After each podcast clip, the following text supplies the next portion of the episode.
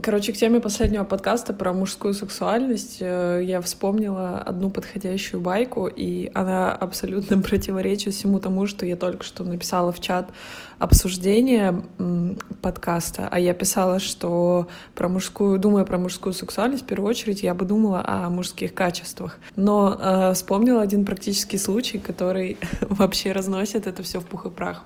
Э, короче, я хожу на тренировки ММА, смешанное единоборство. Вот. И у нас э, абсолютно женский коллектив, и мы даже тренируемся тогда, когда на татами, когда в зале нет мужчин, у нас тренер женщина, и все, все классно, четко, дисциплина. Вот. Но однажды наш спортклуб закупил резиновые ножи и решил тренировать нас, э, типа, ну, противостоять маньякам. А для этого наша тренер позвала, ну, нам нужен был маньяк, и наша тренер позвала какого-то мужика, и туда пришел, спустился просто какой-то к нам э, греческий бог, высоченный, загорелый, умеренно подкачанный, с голубыми глазами, с кучерявой небольшой бородой, с кучерями волосами, высоченный, повторюсь, и в хорошей спортивной форме. Он не сказал ни слова, и вся наша женская группа, вся наша дисциплина просто похерилась в миг. Все, чему мы учились до этого, все хихикали, были красные э, руки, как плети, никто не мог нормально держать эти ножи. И как бы если бы ты встретила такого маньяка, ты бы просто упала и сказала, делай со мной все, что хочешь.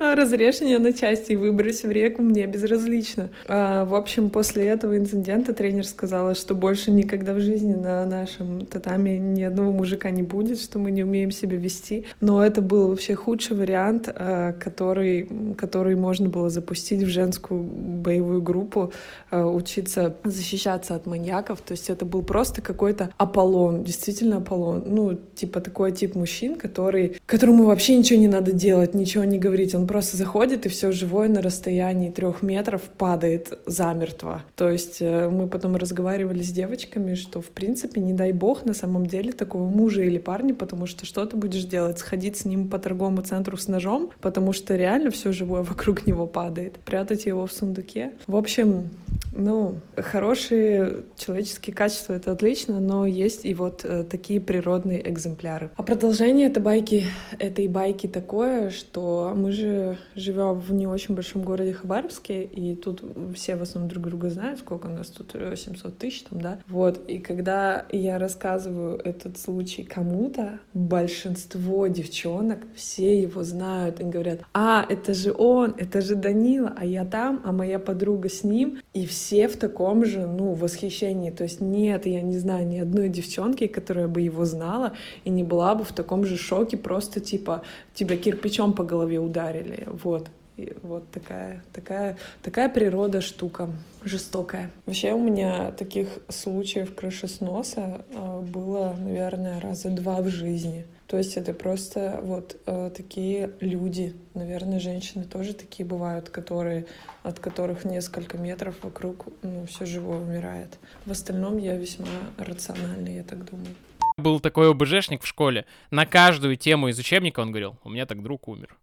От пожара, от наводнения, сель, огромный сом утаскивал его друга. Ну, типа, над этим стрёмно смеяться, да-да-да, но он каждый урок реально, типа, то ли его другом быть вообще было пипец как страшно, то ли... Прикинь, это один друг был. То ли он просто так... А, интересно.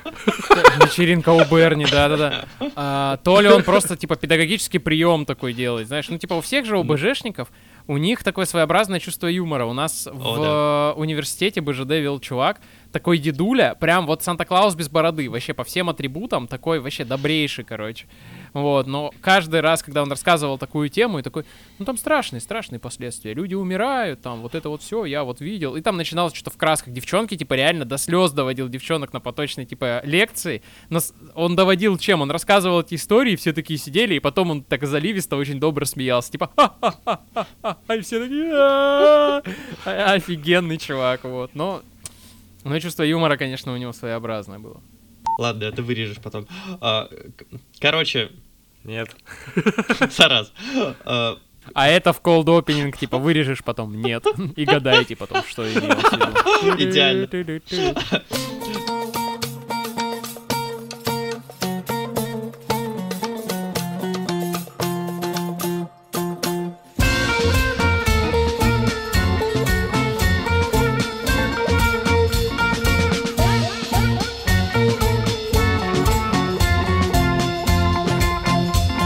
Всем привет. 54 выпуск «Легко, просто» и подкаста. А сегодня у нас у микрофонов Сергей Жданов, Тимур Зарудный и в гостях Дмитрий Черненьков. Наверняка вы, э, наверняка вы слышали его имя, потому что Дима один из э, Один из первых Дим. патро... Один из тех Дим, да, которые собирают, да, а, патронскую вот эту вот банду. Патронского тобота, просто мега тобота. Все Дмитрии собираются в мега Дмитрия, типа. И, хейтеров наказывают. Да, кстати. Ну, там иногда происходят драки между Димами еще в чатиках. Серьезно? Да. А мы не В знаем. смысле? Точно, да, да, да, когда три Дмитрия одновременно пишут, это же разъеб вообще. Дима предложил классную тему поговорить про то, как мы принимаем решения.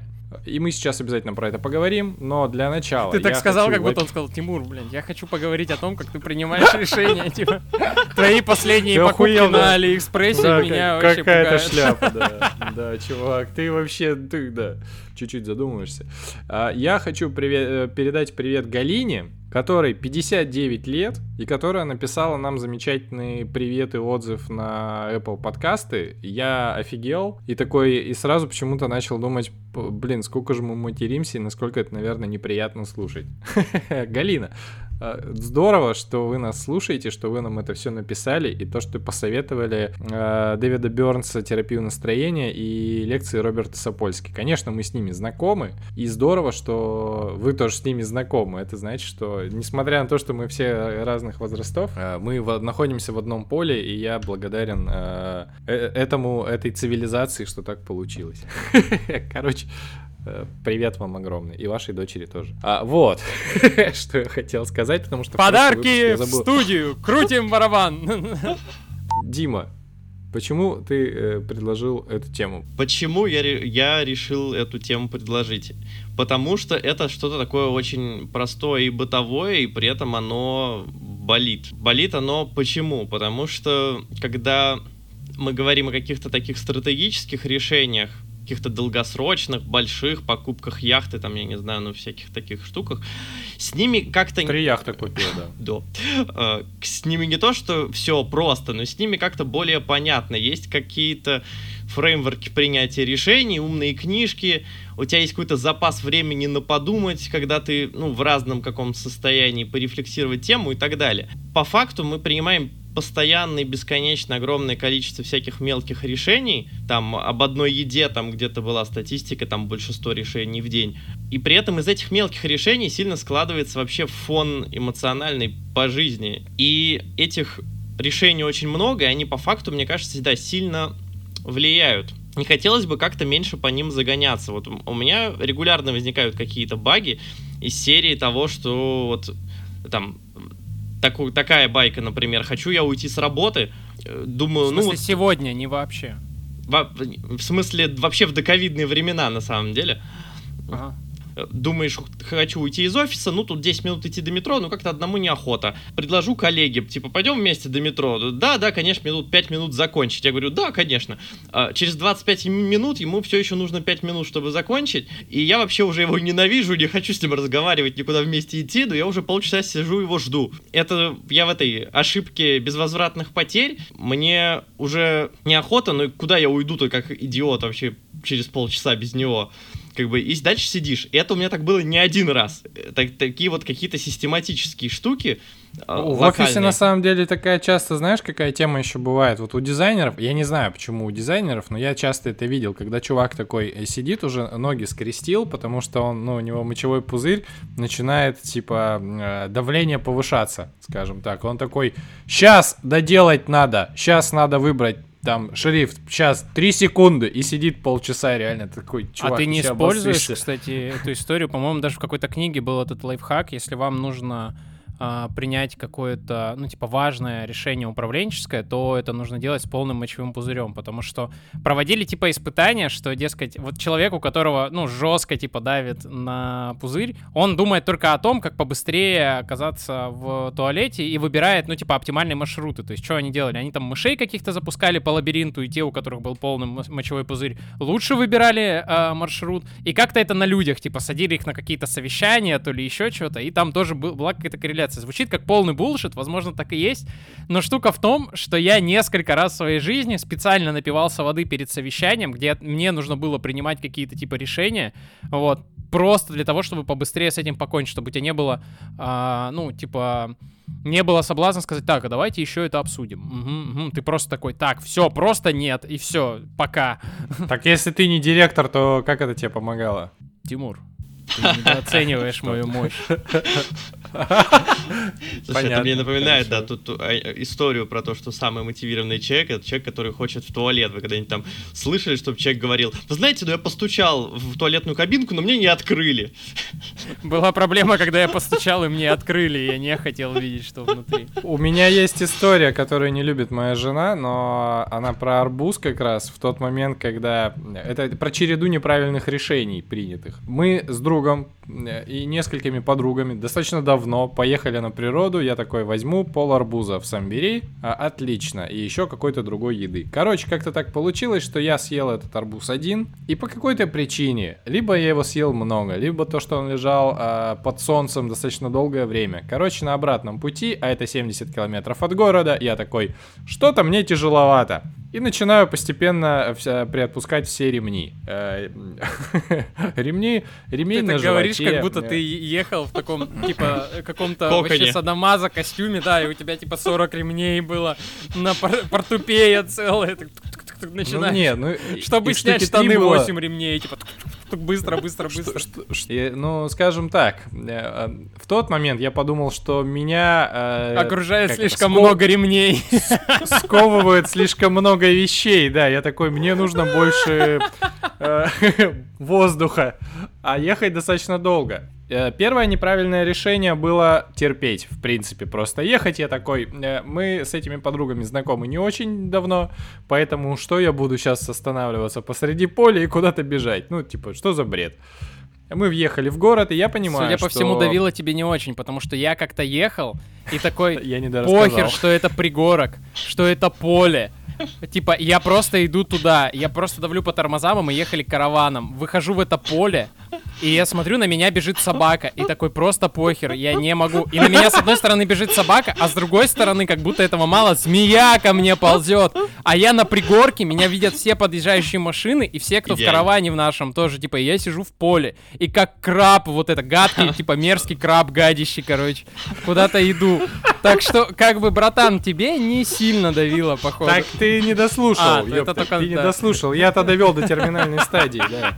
Когда у меня сознание начало отключаться. Вот. Так вот, это первое неправильное решение. Второе неправильное решение было, когда э, мы заехали в город, и я понимаю, что до квартиры моей мамы 5 минут. И я такой сказал, Лёша, давай налево, а там подруг ты сам довези. Но нет, я такой, да вроде норм, сказал я и вытер холодный пот, блядь, со лба. И я такой, мы их отвезем вначале. И оказалось, что они живут достаточно э, в, в отдаленном районе города. Я уже э, последнюю подругу даже не пошел вставать провожать. Я такой, пока! Только она, да, только э, мы закрываем дверь, я такой, э, давай куда-нибудь быстрее, где есть общественный туалет, блядь, пиздец. Только я это сказал, мы куда-то отъезжаем, и я понимаю, что все такое, а, в ближайший двор! Поворачивает э, с трассы в двор, я в каком-то уже полубреду, потому что мозг такой, э, чувак, ты, видимо, долбоеб какой-то, надо тебя отключить и избавиться от вот этой херни, которая тебя явно отравила. И я такой, а, блядь, э, выхожу как-то на, на негнущихся ногах и, и, и, из передней двери и просто иду куда-то в гаражи, блядь, сажусь в крапиву, в сраную, в какую... Сраная крапива. Получай крапива сраная, да. И, короче, и вот в этот момент я там, да, я такой, блядь, наверное, не надо было так долго терпеть. А вот про череду неправильных решений, конечно. Это та история, которую я расскажу, когда меня позовут на зашкварные истории. Ты ее уже рассказал, или ты ее вырезать хочешь потом? Конечно, Света ее не любит. Я понял, Вот, у тебя есть в аудиоредакторе специальный фильтр, который делает наши голоса похожими. И ты в тот момент, когда не хочешь, чтобы, ну, какая-то твоя история ассоциировалась с тобой, ты его включаешь, чтобы она ассоциировалась со мной. А какие-то мои удачные реплики ты уже тоже обрабатываешь, ну, чтобы немножечко, как бы... Твоя история все равно более лютая оказалась. Потому что на меня не нападали, блядь, змеи. Хотя, хотя, может быть, это твои галлюцинации были. Нет, к сожалению, нет. Ну, то есть, типа, блин, это было прям не очень. Погоди, а как ты с ними, как ты с ними разобрался? Собака к тебе бежала не просто так. Ну я, ну я от змея. нее, от нее как бы уходил в сторону, а змею отпинывал, и какая-то там была палка. Ну то есть я типа реально э, ш- шагал в присядку. Так самая корка, что трава была высокая, но не настолько, чтобы скрыть меня. И все это время из машины все смотрели, как вот этот вот передвигается типа Пакман по полю, так, так, так, так, так, так, голова, что-то причитает. Пакман наоборот только. Потому что... Сракман, Пакман да, да, а- а- Замечательно мы это начали подкаст про принятие решений и рациональность. Да, ну почему? Ты что думал? Ты думал, в сказку попал. Тут, блядь, шутки про говно, это главное. Просто для разгона, так чисто. Конечно, да, так. Вот так вот. Про ваши голоса, кстати, я могу сказать, что да, я тоже путал, и сейчас я не могу понять, как это работало у меня в голове, но реально мне первый выпуск 4, наверное, я вас реально путал, и даже я, кажется, кому-то из вас говорил спасибо за чужие рекомендации. Да, абсолютно точно.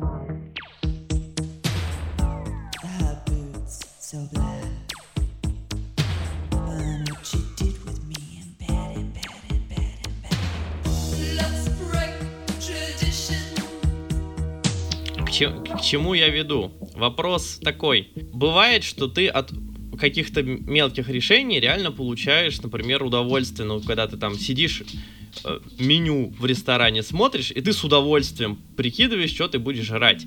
А Многие иногда... разных категорий я вообще не получаю никогда от этого удовольствия. Я всегда типа... Ну, ну, вот это второй вариант, да, я, хотел Потому что Серега выбирает даже меню, когда у него полный мочевой пузырь, и не только пузырь. Такой, а я не могу сидеть и выбирать это! А!» Ну, короче, реально, бывает, что ты в тре- э, бывает, что ты в тревоге находишься, да, и ты такой, а, как выбрать правильно? Ты начинаешь, да, чувствовать себя в этом самом парадоксе выбора, боишься выбрать неправильно. Это, кстати, да, А такая... ты часто, ну ты, ты когда последний раз в таком парадоксе был именно не, с- не когда яхту покупал, а когда именно выбирал что-то, ну, там, еду, например. Как раз когда я услов... выбираю условные яхты, я себя так не чувствую. Ну, то есть, у меня... я понимаю, что мне тут делать, да, как какая-то последовательность действий у меня есть в голове из умных книжек. А когда я начинаю там выбирать еду или принимать решение, какой мне выбрать там шмот и пол у персонажа сейчас в игре, то есть у меня начинаются загоны жесткие, то есть я начинаю прям запариваться на эту тему. И мне кажется, ну, реально такая вот какая-то колюченькая тревога такая. В этот момент я начинаю думать, что, блин, было бы классно, если бы там мне, как, чтобы я написал себе телеграм-бот, этот телеграм-бот мне говорил, чувак, сегодня вторник, там и хорошая погода, мы идем вот туда, и там ты заказываешь вот это. Я такой, есть, сэр, окей, и пошли. То есть э, мой вопрос, на самом деле, мое мышление сейчас в ту сторону, что насколько классно как-то вообще все супер систематизировать, автоматизировать, рас- э, иметь 12 серых футболок, как у Цукерберга, и иметь себе план на всю неделю, как у Шелдона Купера, и не париться по мелочам, а заниматься там, чтобы у тебя весь твой фокус внимания уходил там на работу, дела, чтение и так далее. Ты вообще не думал о, всякой мелкой херне. Но это же дело э, не о том, чтобы не париться по мелочам, а запариться по мелочам один раз и как-то более-менее системно, то есть количество этих решений уменьшить. Но на самом деле в достаточно большом количестве книг про поддержание мотивации сил, сил силе воли есть, э, ну, типа, подобные хинты, что, типа, избавьте себя от э, мелких решений, потому что, ну, судя по всему, нашему мозгу достаточно тяжело, ну, то есть стоит усилий прилагать любые решения, даже если это выбор там маршрута непривычного, да, не отработанного, а, или там того, что поесть и прочее. То есть в, лю- в любых новых условиях, любые нестандартные решения для него это какой-то стресс. Другое дело, что у нас объем этой условной воли у всех разных, вот у меня он как у бурундука, судя по всему, поэтому мне приходится там принимать 4,5 решения за день, а дальше страдать. Вот еще от контекста, кстати, зависит. Ну, в смысле, имеется в виду от твоего фи- физиологического контекста или там, ну, психического напряжения какого-то. Да, да, да, если или- ты устал, или или, времени ты голод- дня. да. голоден, тебе, конечно, Ну, безусловно, да. Тут еще штука в том, на самом деле, э, мне недавно буквально рассказали такую историю.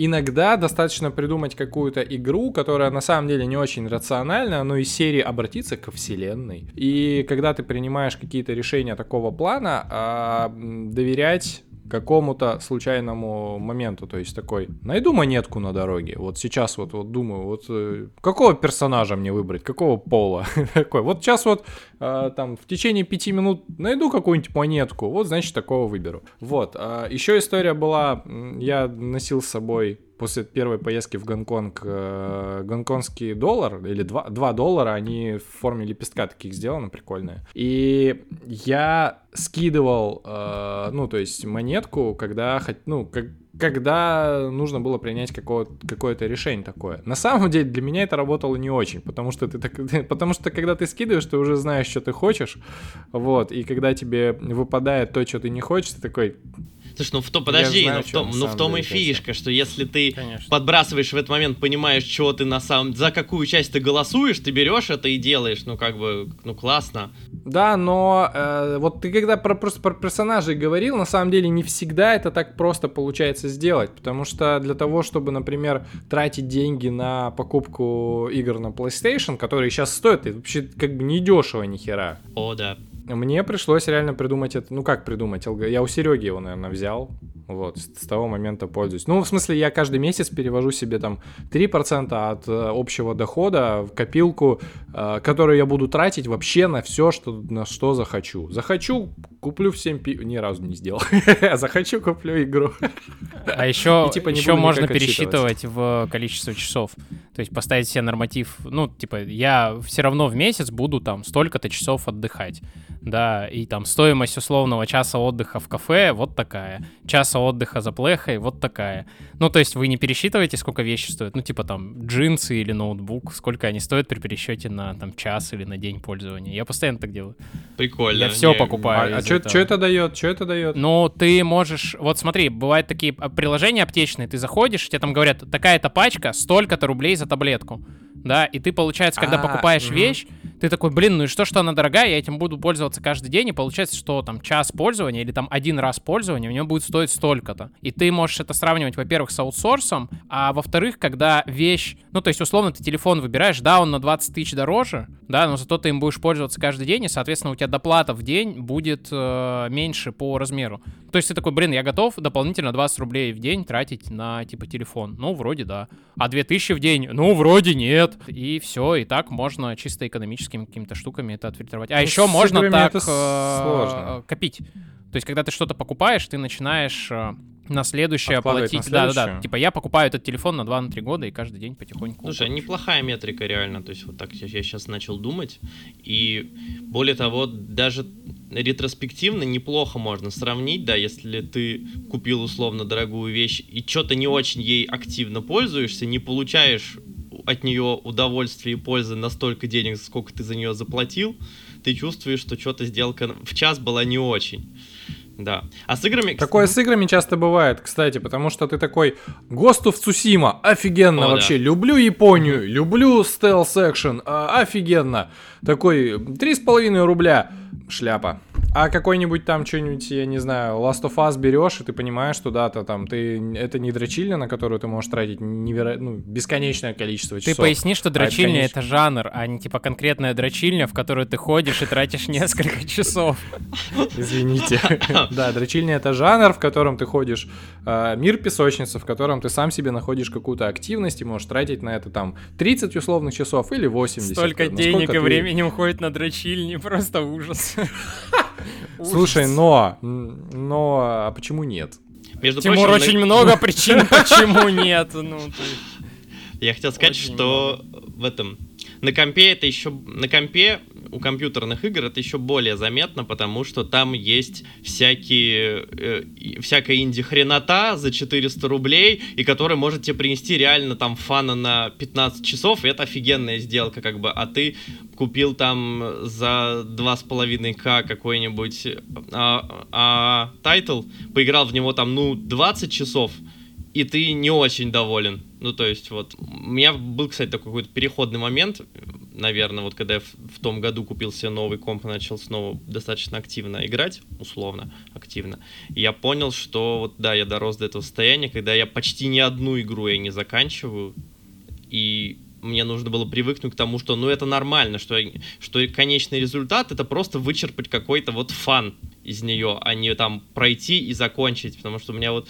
комплиционизм, но он не очень развитый, то есть я, у меня нет проблем там с ачивками, вы- вы- выбиванием платины и так далее, но вот из серии типа там сюжет закончить, почему, вот для меня это было раньше вообще супер важно, сейчас я себя учу там, как бы, вот, чувак, ну, прислушайся к себе, ты задолбался, реально. Ты сейчас просто пытаешься да выжить. Иди посмотри на Ютубе ролик и успокойся. Ну, то есть. Да, да. Именно поэтому я прохожу игры на Ютубе. Вот я радовался, что вышел игрофильм по Майлз Моралес Спайдермен двухчасовой. Вот посмотрю сюжет. Потому что Спайдермен мне очень понравился по сюжету. По геймплею наверняка бы тоже понравился, но я в него не играл ни разу. Интересно, мы на игры, конечно, перешли. Это потому, это потому что изначально собирался прийти разговаривать про игры.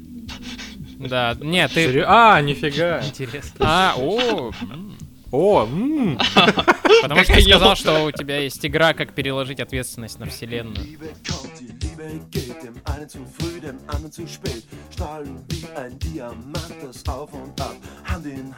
Viele von euch wissen, was ich mein. Erst verliebt, schnell wieder allein. Liebe kommt, Liebe geht, wir sehen bloß zu, es tut uns weh. So Бытовой. Есть ли у вас какие-то свои выстраданные правила принятия решений? Ну вот, я имею в виду и как глобальные такие серии, там вот, я не веду бизнес с друзьями, там, в таком духе, так и какие-то локальные серии, я вот кушаю в такой-то день вот это, или еще что-нибудь, или всегда покупаю витамины вот в такую дату, или еще что-нибудь, ну, то есть, какие-то такие вот А правила или паттерны поведения? не, я, я, наверное, говорю все-таки, да, про сформулированные правила принятия решений все-таки. В такой ситуации, ну, я буду действовать вот так. Наступает эта ситуация, и ты такой, о, в этой ситуации я делаю вот так, и делаешь вот так. Ну вот, примеры, да, про витамины были плохие.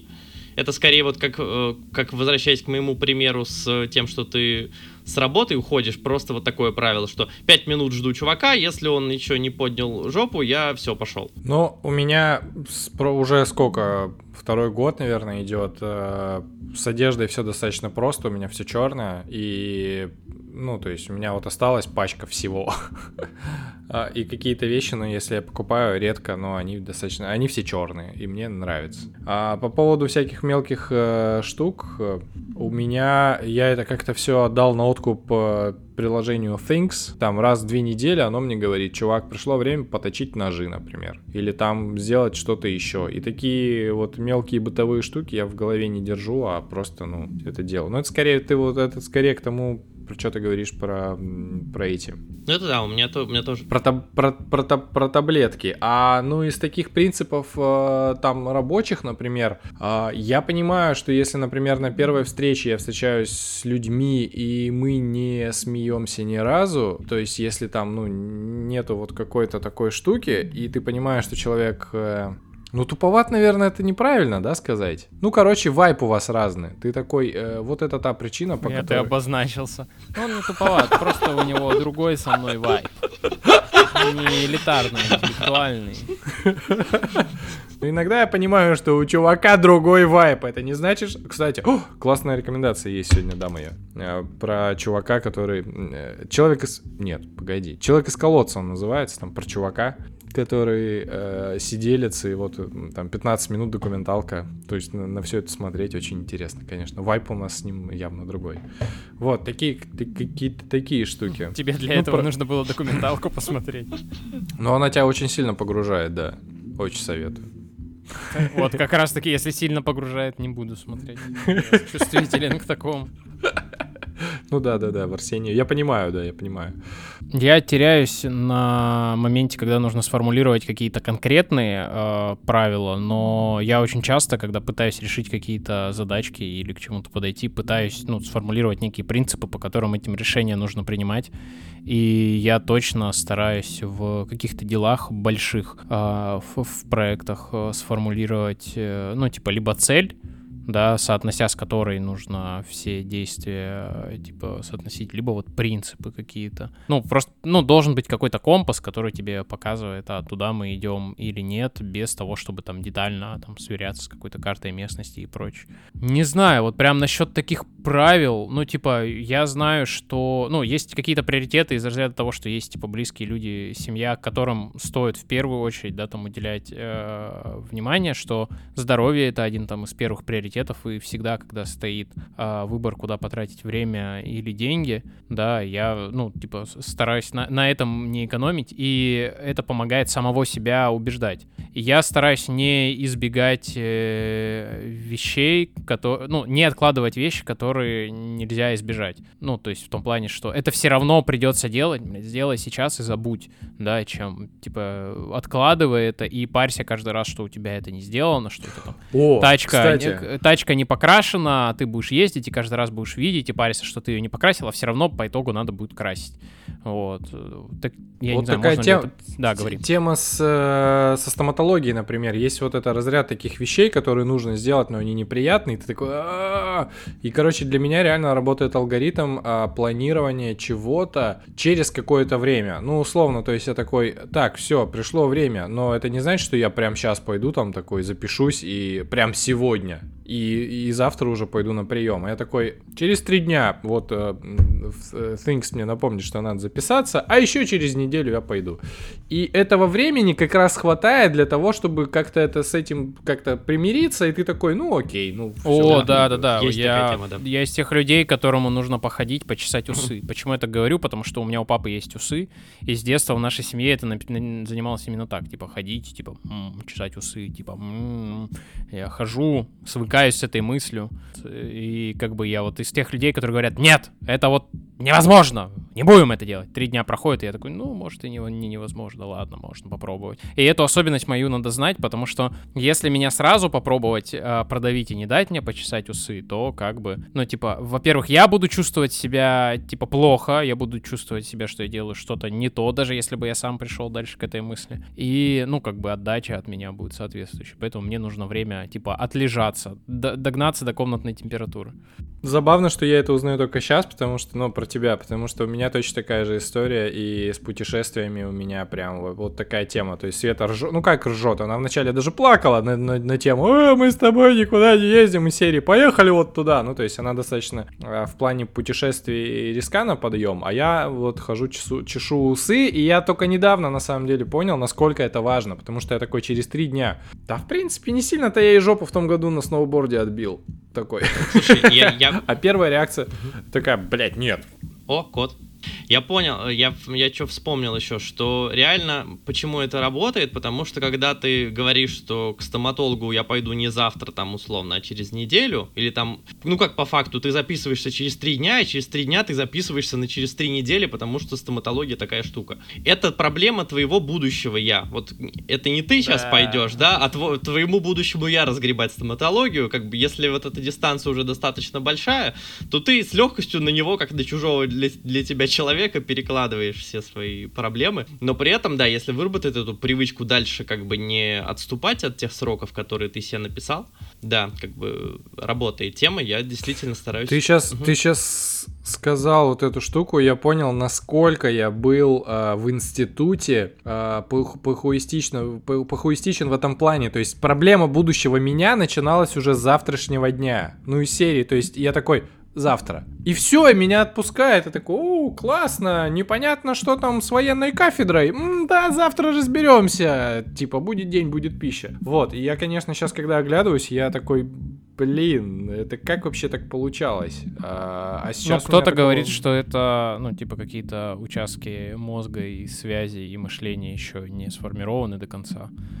Вот, и поэтому Это говорил я, но я, я говорил до 16 лет вообще. происходит. Ну, я же не на тебя ссылаюсь, я говорю о том, ну что ладно, есть чёрт. э, целый... э, Есть множество великих мыслителей, конечно, включая тебя, которые так говорят и приводят разного рода к этому доказательства, но понятно, что это не до какого-то конкретного возраста. У кого-то это происходит в 16, у кого-то это происходит в 20. И плюс э, с мозгом же такая же история, как э, с мышцами. Если в определенные там, а, в определенные места нагрузку не получать, там как бы и не сформируется. От того, что ты достиг определенного возраста, не факт, что у тебя там чего-то там случилось и сформировалось, да, это как 18 лет ты можешь принимать решения, да, это херня, ты можешь научиться в 16 лет принимать решения, если тебе давали принимать решения или если тебя ставили в такие обстоятельства, а если тебя до 25 тебе не давали возможности управлять своим расписанием, собой, своим развитием, ты, конечно, от того, что тебе 25, не учишься автоматически это делать. Здесь две мысли. Э, Во-первых, все-таки с физиологической точки зрения, э, ну да, ты прав, но чисто с физиологической точки зрения происходит процесс вот этой ми- миллионизации, то есть когда у тебя покрываются н- нейроны вот этой э, штукой, которая лучше проводит связи в префронтальной коре. Ну, то есть у тебя получается, что у тебя как будто прокачивается твой компьютер для того, чтобы обрабатывать там условные э, рендеры там лучше. Но, конечно, если ты не будешь эти э, рендерить, то навыка у тебя этого не будет. Но это ладно. Это э, Я вот, кстати, замечание, а- которое я даже, наверное, вырежу. Отсюда хочу дальше пойти в том плане, что... Погоди, там вта- вторая идея была. Э, ну, вт- вт- вторая мысль, а потом ты пойдешь. Извините. Мне на самом деле хотелось бы, чтобы иногда было как в институте, потому что я тогда меньше загонялся, чем сейчас. Потому что ты такой, о, через две недели вот наступит это, такой, давай посидим, позагоняемся. Конечно, да, давай. Слушай, мне кажется, что это просто навык, про, ну, это какая-то отдельная история про то, что ты учишься работать с масштабом натурально. То есть у тебя просто этот регулировщик, когда ты в студенчестве, установлен на минимум, что, за, что завтра уже похрен, как бы. А когда ты взрослый, у тебя дефолтный режим, что мы загоняемся уже на то, что происходит в самое, ну, какое-то уже такое более объемное время. И хорошо, наверное, хотелось бы уметь это дело вот, да, регулировать и как-то смотреть. И я помню, есть такое упражнение, типа, будет ли это важно через 10 минут, 10 дней и через 10 лет. Так и думаешь, как бы, имеет смысл загоняться или нет? Ну, чуваки, это наши, на самом деле, личные загоны, потому что я знаю людей, которые сильно старше меня, которые не думают о том, ну, то есть вот которые идут в магазин и думают только о том, чего они будут кушать сегодня, а что, чтобы на завтра что-то купить, они просто об этом не думают. И вот люди, типа, десятилетиями просто вот дома не держат никаких запасов. Ну, то есть то, что осталось, то и осталось. А вот специально, вот, типа, блин, а вот что бы купить такое, чтобы вот там через три дня приготовить? Нет, просто нет. Вот. Ну и с деньгами, соответственно, то же самое. Поэтому это просто наши личные загоны и проблемы. Я вот что хотел сказать, что одно из э, таких вот правил и принципов э, моих — это взвешивать риски. Ну, то есть если задать себе вопрос, а чем я рискую? И если там особо рисков нету, то я могу быть очень легким на подъем, несмотря на то, что я душный. А когда есть риски, я вот от степени этих рисков уже начинаю ну, то есть задавать себе какие-то дополнительные вопросы. Притом я с возрастом начал ценить, вот знаете, вот есть такая категория жизненный опыт, когда людей на определенные должности берут только жизненным опытом, знаете, вот президента у нас только с 45, да, можно э, выбирать, чтобы он пожил. И я сначала думал, что за фигня, типа 20-летний может быть типа классно, 25-летний. А потом понял, потому что я с возрастом начал понимать заранее, о каких своих решениях я буду жалеть. Ну, то есть в том плане, что, так, братан, ты уже был в этой ситуации, а, и думал, что, блин, да иди в поход с друзьями, что ты такой душный, может тебе понравилось, тебе не понравилось, а потом ты думал, да в прошлый раз просто было плохо, и потом тебе опять не понравилось, типа, это просто не твой тип отдыха, типа, не надо, люди разные, ты начинаешь со временем, как бы вот какой-то пул этих а, решений уже копить и понимать, что тебе заходит, а чего нет. И здесь я бы хотел байку рассказать. Она имеет отношение к подкасту. После одного из э, прошлых выпусков к нам обратились ребята из э, Flow. Это курсы английского языка от э, Яндекс Практикума. И они предложили как бы открыть доступ кому-нибудь из нас к э, этой платформе и потом в подкасте, ну, без каких-то рекламных обязательств рассказать вообще, что к чему. Риска не было никакого. Ну, то есть мы не рисковали, типа, ни именем подкаста, и я ничем не рисковал. То есть они такие, просто попробуйте и расскажите. Ну, окей. И я принципиально тогда решил, что я не буду как-то, типа, супер, э, ну, типа, знаете, выстраивать какой-то специальный проект, как я буду осваивать флоу для того, чтобы рассказывать об этом в подкасте. Я решил себя вести просто вот как, если бы мне открыли триал доступ. А мне, ну, по факту открыли триал доступ на три месяца. Короче, я продолбался.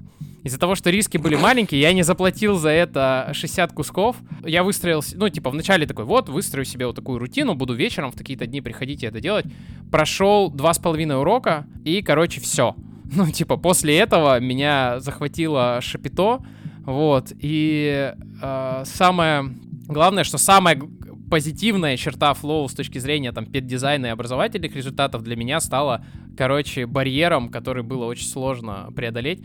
Штука в том, что там как выстроен процесс? Ты заходишь, и у тебя урок, супер интерактивный, короче, симулятор, очень, короче, вот он, правда, кайфовый. Типа там все красиво, там открываешь на полный экран, там шау, фау, не просто тесты, а там, ну, какое-то предложение, да, и ты там выбираешь варианты, там какие-то сценарии, истории. Знаете, вот эти истории в учебниках, которые обычно, типа, они херовые какие-то, стандартные сюжеты, а там нестандартные, там угарные какие-то, ну, типа, и реально там сюжет, я там в первом уроке там сюжет про сантехника, и я реально думал, блин, что же дальше, как закончится эта история?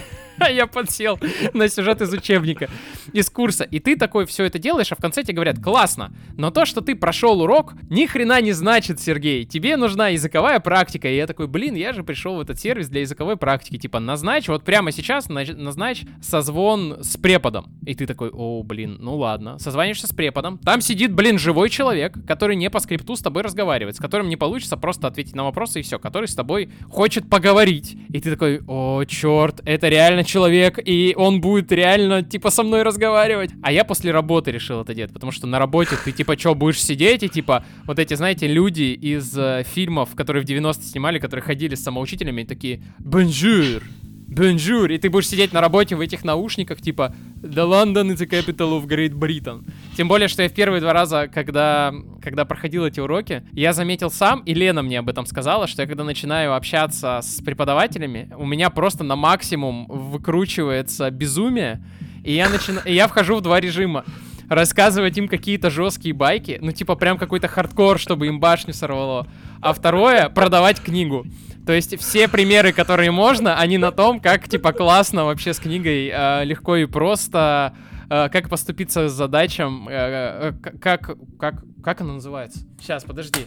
Э, легко и просто, как справляться с задачами, которым страшно поступиться. Спасибо А ты на издательству за английском это говоришь? Да легко и просто. А, Book I, by my friend Тимур Зарудный and me. I have a story. and I then- have a story. Да-да-да-да, вот это все. Типа я им жестко продаю книгу, причем...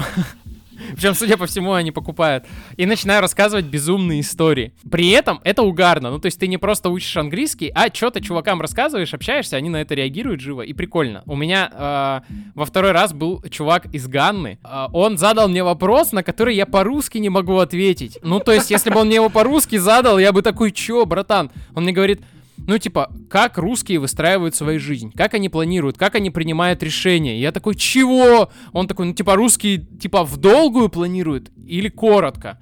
Я такой, хорошо, моя хитрость сейчас включится на максимум. Говорю, братан, русские люди, которые планируют супер в долгую. Вот у нас, мы, например, знаем, что мы будем как Россия делать весь 21 век. Он такой, в смысле? Я говорю, развивать Дальний Восток. Нам сказал президент, мы все будем развивать Дальний Восток. Он такой, ого. Я говорю, ну вечно все эти наши долгие планы вообще нахрен просто типа ломаются. И все планируют на супер короткой, короче, дистанции. Он такой, насколько короткой? Я говорю, ну, например, выжить сегодня. Он такой, чего? Типа, я знал, что Россия это какое-то, ну, типа, опасное место, но чтоб настолько. Говорит, насколько опасная Россия вообще? Насколько опасен Дальний Восток? Что ты лепишь? Я говорю, братан, у меня друг живет в Анучино. И там, если ты идешь на рынок, на тебя может напасть тигр. Он такой, что?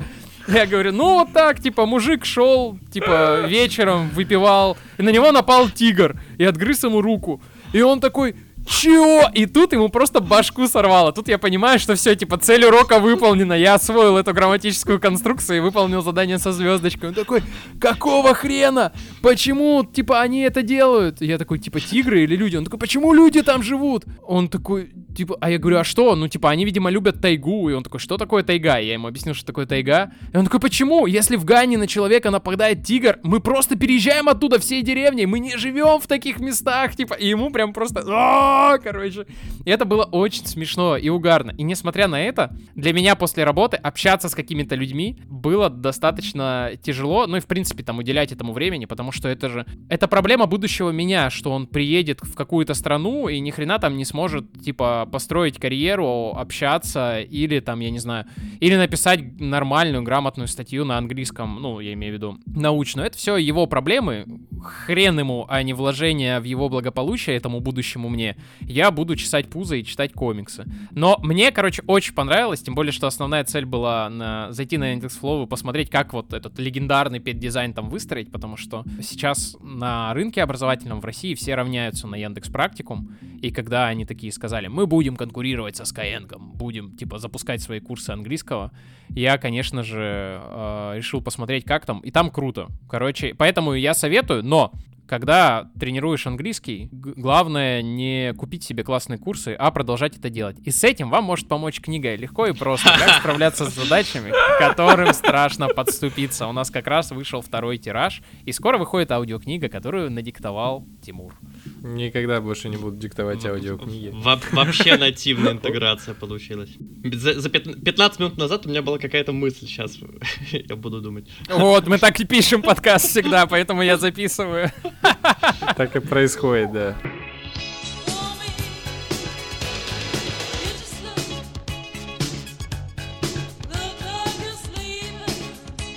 А, слушайте, а есть у вас э, такие штуки вот с принятием решений, ко- когда вот вроде нужно потратить на это время и подумать, а ты такой, плевать. Вот у меня с одеждой так было на самом деле. И когда я в ресторан прихожу, ну, то есть я на это время особо не трачу. У вас есть что-нибудь такое? Я тебе больше скажу, я с одеждой делаю специально так, чтобы можно было не принимать решение, а взять просто, ну, то есть к чему глаз лежит. То есть вот у меня, ну, типа, есть какой-то набор там рубашек и штанов, да, и они должны быть, ну, примерно в одинаковой стадии готовности. И ты с утра встаешь и такой, сегодня хочу в синий, или сегодня хочу там в красный, в таких штанах или таких. Просто чтобы ты мог под настроение, да, что-то сделать. Я вот, ну, типа, с одеждой так поступаю специально. Кафе, а, иногда я жестко загоняюсь. Ну, типа, прям жестко. Я начинаю анализировать все меню там и прочее, прочее, прочее. А иногда я, ну, типа... Но самая большая проблема для меня — это выбрать, что мы будем смотреть на YouTube. Когда у тебя в списке посмотреть позже 249 а, роликов, это становится огромной проблемой. Вот это для меня просто пипец, потому что ты вечером приходишь с работы, ты устал от принятия решений, а тут тебе нужно выбрать, что смотреть, чтобы это было интересно, но не слишком душно, весело, но не тупо. Понравилось и тебе, и Лене. И Как бы... И это же еще нужно найти, и ты по итогу тратишь, типа, полчаса, чтобы это выбрать, и в конце такой... «Э-э-э, Буду смотреть друзей. Именно поэтому я очень часто что-то пересматриваю, а не смотрю. Потому что, ну, типа, когда ты смотришь что-то новое, ты должен взвесить риски. Ты же вкладываешь два часа в этот фильм. Типа, а с какой вероятностью он не попадет в тебя под настроение? Поэтому я недавно на кинопоиске почистил весь свой список посмотреть позже. Там тоже было, типа, фильмов, не знаю, 100. Оставил 20, вот только те, которые обязательно прям хочу посмотреть, потому что мне их кто-то там прям совсем дорогой э, порекомендовал под какой-то запрос. Поэтому я понимаю, о чем ты говоришь, Тимур. Отвечая на твой вопрос, Тимур, у меня скорее... Мне скорее этому, мне кажется, нужно научиться. Знаете, вот кто-то из вас рассказывал в каком-то выпуске про то, что у- терапевт давал упражнение, прям какую-нибудь максимально кривую сумму со счета потратить. Я не помню, это был Серега. Серега. Серега, кажется. Нет, это, Это- был Юра. Так вот, короче, вот мне кажется, что мне были бы полезны какие-то подобные упражнения, именно типа какой, принять какое-нибудь решение, типа вот в режиме «а, а, похрен». Я вспомнил, что я хотел сказать, откликнуться на байку для, длиной 15 минут. До нее звучала фраза про, жизненный опыт, да, и про жалеть о решениях. Я вспомнил, что в этой самой книжке вы ее, по-моему, рекомендовали, эти «Принцип ставок» Энни Дюк было прям фраза про то, что это отдельный навык уметь жалеть о не сделанных решениях, то есть себя как так проецировать будущее, и потом откатываться назад и жалеть о том, что ты жирный, не знаешь английский, как бы, и с испорченным зрением там из-за Ютуба там или еще чего. А это известная же байка, я не помню, она из какой-то прям вот молодцовой self-help э, литературы из разряда, когда человек, ну там кто-то говорит, типа, блин, хочу научиться играть на фортепиано, но это же занимает, типа, столько времени, типа, нужно годы учиться это делать. Кто-то говорит, ну, а в чем проблема? Ну, типа, это занимает там условно 10 лет. Ну, начни, и через 10 лет будешь играть. Но это же будет, типа, через 10 лет, ну да, если не начнешь, ты через 10 лет не будешь играть на фортепиано. И если захочешь, типа, играть на фортепиано, все-таки тебе нужно будет ждать на 10 лет э, больше. Ну, как бы, есть вещи, которые ты понимаешь, что ты их просто откладываешь. Ты все равно это сделаешь. Ну, типа, рано или поздно, я не знаю, ты купишь себе какую-нибудь херню, купишь себе там коллекцию комиксов или еще что-то. Ну, блин, давай тогда делай это сейчас. Это тебе, во-первых, в моменте, да, принесет э, какое-то, ну, удовольствие там или еще что-то.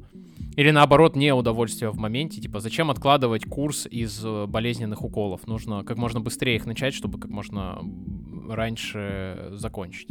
Вот, поэтому я, я понимаю, о чем ты. Ну, типа, какие-то вещи долгие не должны тебя пугать, ты наоборот должен хотеть начать их раньше делать. Это же про навык спонтанности, да, я так про, ну, как понимаю, когда ты такой, ну, вот э, едем на там другой конец света, а ты говоришь, вот тебе бы не, э, Дим, тебе бы по- помогли бы какие-нибудь упражнения. Какие они могут быть, кстати? Ну вот это я тоже не знаю. То есть, мне кажется, нужно начинать с каких-то вот таких историй, когда супер низкие ставки из серии того, что ты, ну, реально в доковидные времена ты выбираешь место, куда пойти поесть, ну просто взять и пойти в незнакомое место и ткнуть пальцем в меню на выбор случайно, как бы, и сожрать то, что тебе принесут, как бы, и, ну, ты можешь дальше как-то отрефлексировать эту историю, но, в общем, как-то и прислушаться как-то к своим ощущениям, что, в общем, ничего страшного не произошло, в лучшем случае, как бы, это было не очень вкусно.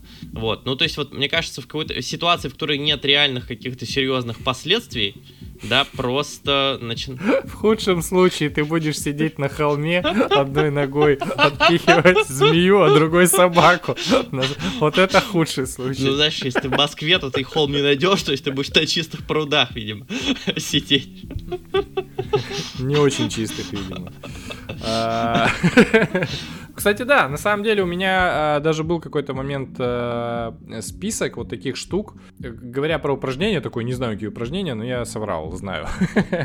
Одно из а, таких упражнений это взять, короче, 100 э, стикеров и написать на них вещи, которые тебе бы хотелось просто сделать. И это достаточно сложно, потому что 100 таких штук это все-таки там на- уже на 30-м ты такой, э, вот, начинается такая история, а потом ты начинаешь это все выполнять. Ну, это правда прикольно. Э, Там у меня с едой тоже было поесть в каком-нибудь странном месте, вообще не подходящем для этого. То есть мы там ели где-то на, на- на какой-то, не знаю, на каких-то лавках. Ну, то есть, в смысле, ты А у тебя есть приходил. подкастерская профдеформация, когда ты начинаешь специально вот такую херню типа делать с э, мыслью, ну, на крайняк получится история для подкаста. Ну, кстати, наверное, нет такой. Потому что Хрен знает. я себя на этой мысли э, порвал, поймал, когда я, ну, типа, еще до того, как мы начали, смешно, еще до того, как мы начали, на самом деле, писать подкаст, когда я просто начал думать, типа, ну, на крайняк получится прикольная байка, расскажу кому-нибудь, и все будут думать, что я веселый. Типа, компенсирую это боль потом полученным смехом. Слушай, ну у тебя, ну у тебя же есть да, рабочий байкоприемник, у- он должен что-то принимать. Как бы жизненный опыт, перер- переработка боли в байке. Как мне э, сказал э, один умный человек, э, опыт — это то, что мы получаем вместо того, что планировали изначально. Ну да, так и есть. За эти полтора года я понял, что байка-приемник у нас, а у Сергея байка-раздатчик. Но он, ну, слушай, что- чтобы раздать байки, надо сначала собрать байки, ну это ж логично. Да, я же их не придумываю, конечно. Вот знает, кстати, к некоторым у меня есть вопросы. Я не знаю, как одновременно можно отпихиваться от змеи и собаки, и при этом... Ну, в смысле, одновременно я же, типа, не двумя ногами это делал. Я же тебе говорю, я отползал и, типа, тычками точечными в разные стороны это делал. Господи, у тебя нунчаки Тем более, у меня я на руках, типа, передвигался. Это Дальний Восток. Вообще жесткий каратин. Да. Ой, Дальний Восток, да, это было в районе... Что ты говорил? Как это называется? Это в районе? Осиновки было, я этот А. холм на всю жизнь запомнил. Битва на Осиновском, холме, да-да-да. Там, кстати, если там будете, там пинцехи прикольные продаются в магазине. Да они который- прикольные, по всей видимости. Не-не-не, это, это э, вино этому, это, это я привез из Арсеньева, я тебе абсолютно точно говорю. Это, это было что-то другое. О, блин.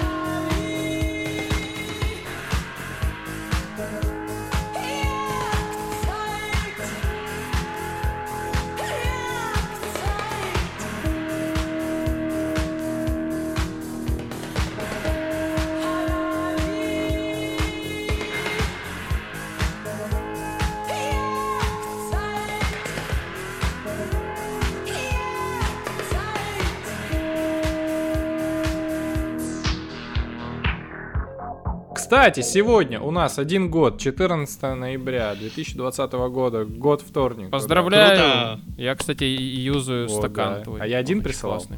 Ты один прислал, да. Вот дурак. Ладно, еще один пришлю. Ну, вас двое там. Тебя за язык никто не тянул. Не, когда мы пьем пиво, я Лене его, как правило, Ну отдаю. вот, да, я это слышал, потому что ты говорил, что Лена радуется. Кстати, про принятие решений. Как ты принимал э, решение э, стать э, со, совладельцем? А ты совладелец или наемный работник там? Я совладелец. Совладельцем бара. Это первое, да, про большое решение. А второе, ты же каждый раз при закупе э, принимаешь кучу решений, когда ты пивко тянешь какое-то или еще что-то. Как вот, чем ты руководствуешься? Ну, с э, историей с совладельцем все достаточно просто, потому что я просто фактически сам напросился.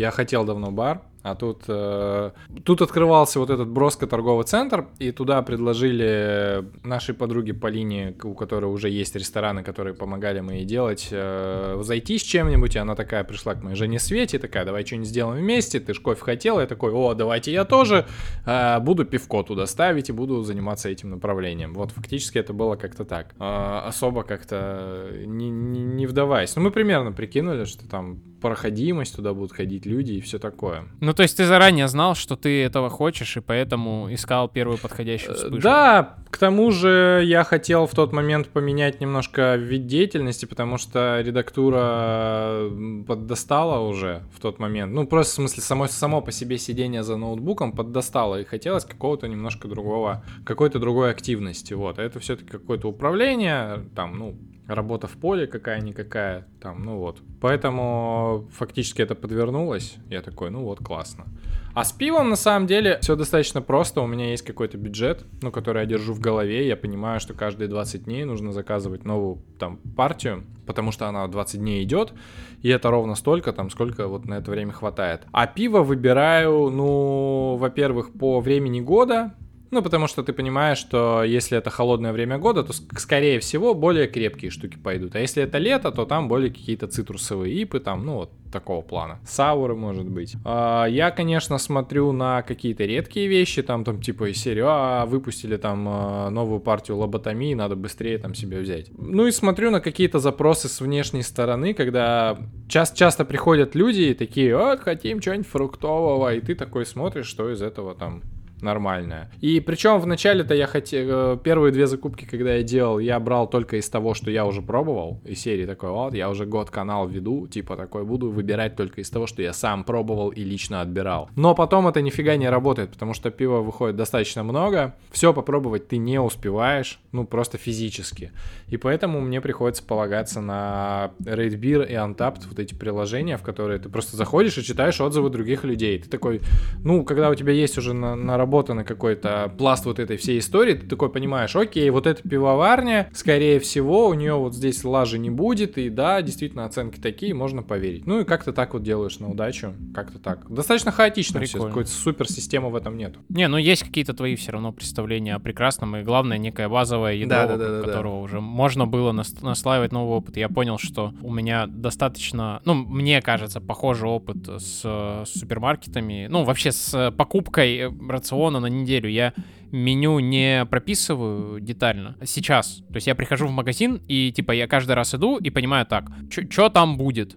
Да, и у меня есть последовательность продуктов, то есть я сначала там беру овощи, какие есть. Так, мы на Дальнем Востоке, здесь проблемы с овощами и фруктами. Иногда ты приходишь, там нет блин, морковки. Все, твои планы все идут нахер. Если там была морковка, или там еще что-то, или вот с помидорами, да, большая проблема. Ты приходишь и такой, классные помидоры нельзя пропускать, будем что-то готовить с помидорами. Все равно что, они просто классные. Классная авокадо, что мы можем вокруг... И типа ты покупаешь овощи, потом ты покупаешь или рыбу там, или мясо какое смотришь, и все остальное уже сверху, вот. И я просто вспоминаю, как первое время я приходил, и я понятия вообще не имел, что покупать, куда смотреть, как понять, что хорошее, что плохое. Потом я, ну, типа, собирал какое-то меню себе, да, базовое, и покупал вот только по списку, там, ни шага влево, ни шага вправо, ну, в том числе, потому что бюджет был ограничен. А сейчас ты приходишь, и у тебя такой, типа, импровизация, такой джем сейшн, когда все понимают, как выглядит пентатоника, что там можно обыграть, фау-шау. Кстати, это Вот так. интересная история, потому что я вот ты сейчас про это говоришь, я понимаю, что я в магазин прихожу в двух состояниях. То есть в первом, когда я такой про... Да. разъебанный.